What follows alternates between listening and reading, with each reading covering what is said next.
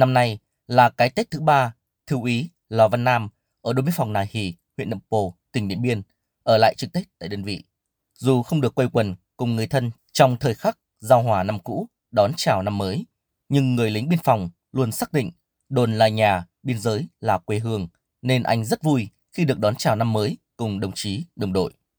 Tết ở đơn vị sẽ có đồng chí đồng đội nữa này, với cả nhiều hoạt động vui chơi giải trí ở trong đơn vị thì cũng rất là vui. Đồng chí đồng đội nữa thì ai cũng xa nhà, những tình cảm mà đồng chí đồng đội dành cho nhau thì nó cũng vơi đi một phần nào đó nỗi nhớ nhà. Còn à, trong à, thâm tâm của mỗi người à, bộ đội chúng tôi thì là những việc quan trọng hàng đầu, đó là việc bảo vệ đất nước. Nên là chúng tôi luôn luôn là sẽ hoàn thành tốt mọi nhiệm vụ được giao.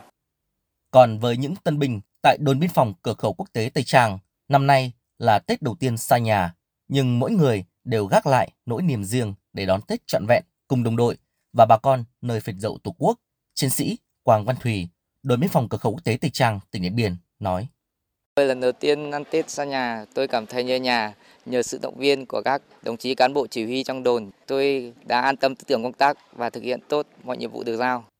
Để động viên tinh thần cán bộ, chiến sĩ trong dịp Tết Nguyên đán, Ban chỉ huy các đồn biên phòng thuộc Bộ Chỉ huy Bộ đội Biên phòng tỉnh Điện Biên đã tổ chức nhiều hoạt động tại khuôn viên của các đồn để giúp cán bộ, chiến sĩ cùng trải nghiệm hoạt động đón Tết vui xuân.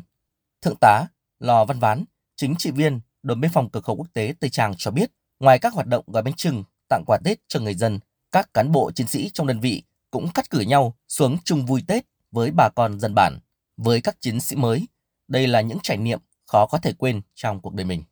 Tết đến xuân về thì đối với Đảng ủy Ban Chỉ đồn thì cũng đã à, chuẩn bị đầy đủ để ngoài cái, chế độ Bộ Quốc phòng và Đảng ủy Bộ Chỉ huy phòng tỉnh à, hỗ trợ thì đối với đơn vị thì cũng à, trích từ các cái quỹ tăng gia. Đối với Đảng ủy Ban Chỉ đồn thì cũng đã bàn bạc thế và năm nay thì sẽ có một cái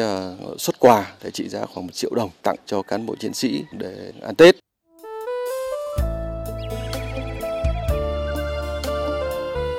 Mùa xuân mới đang về trên mọi nẻo vùng cao Tây Bắc trong tiết trời xuân, những người lính quân hàm xanh vẫn đang lặng thầm chắc tay súng, thực hiện nhiệm vụ tuần tra kiểm soát biên giới.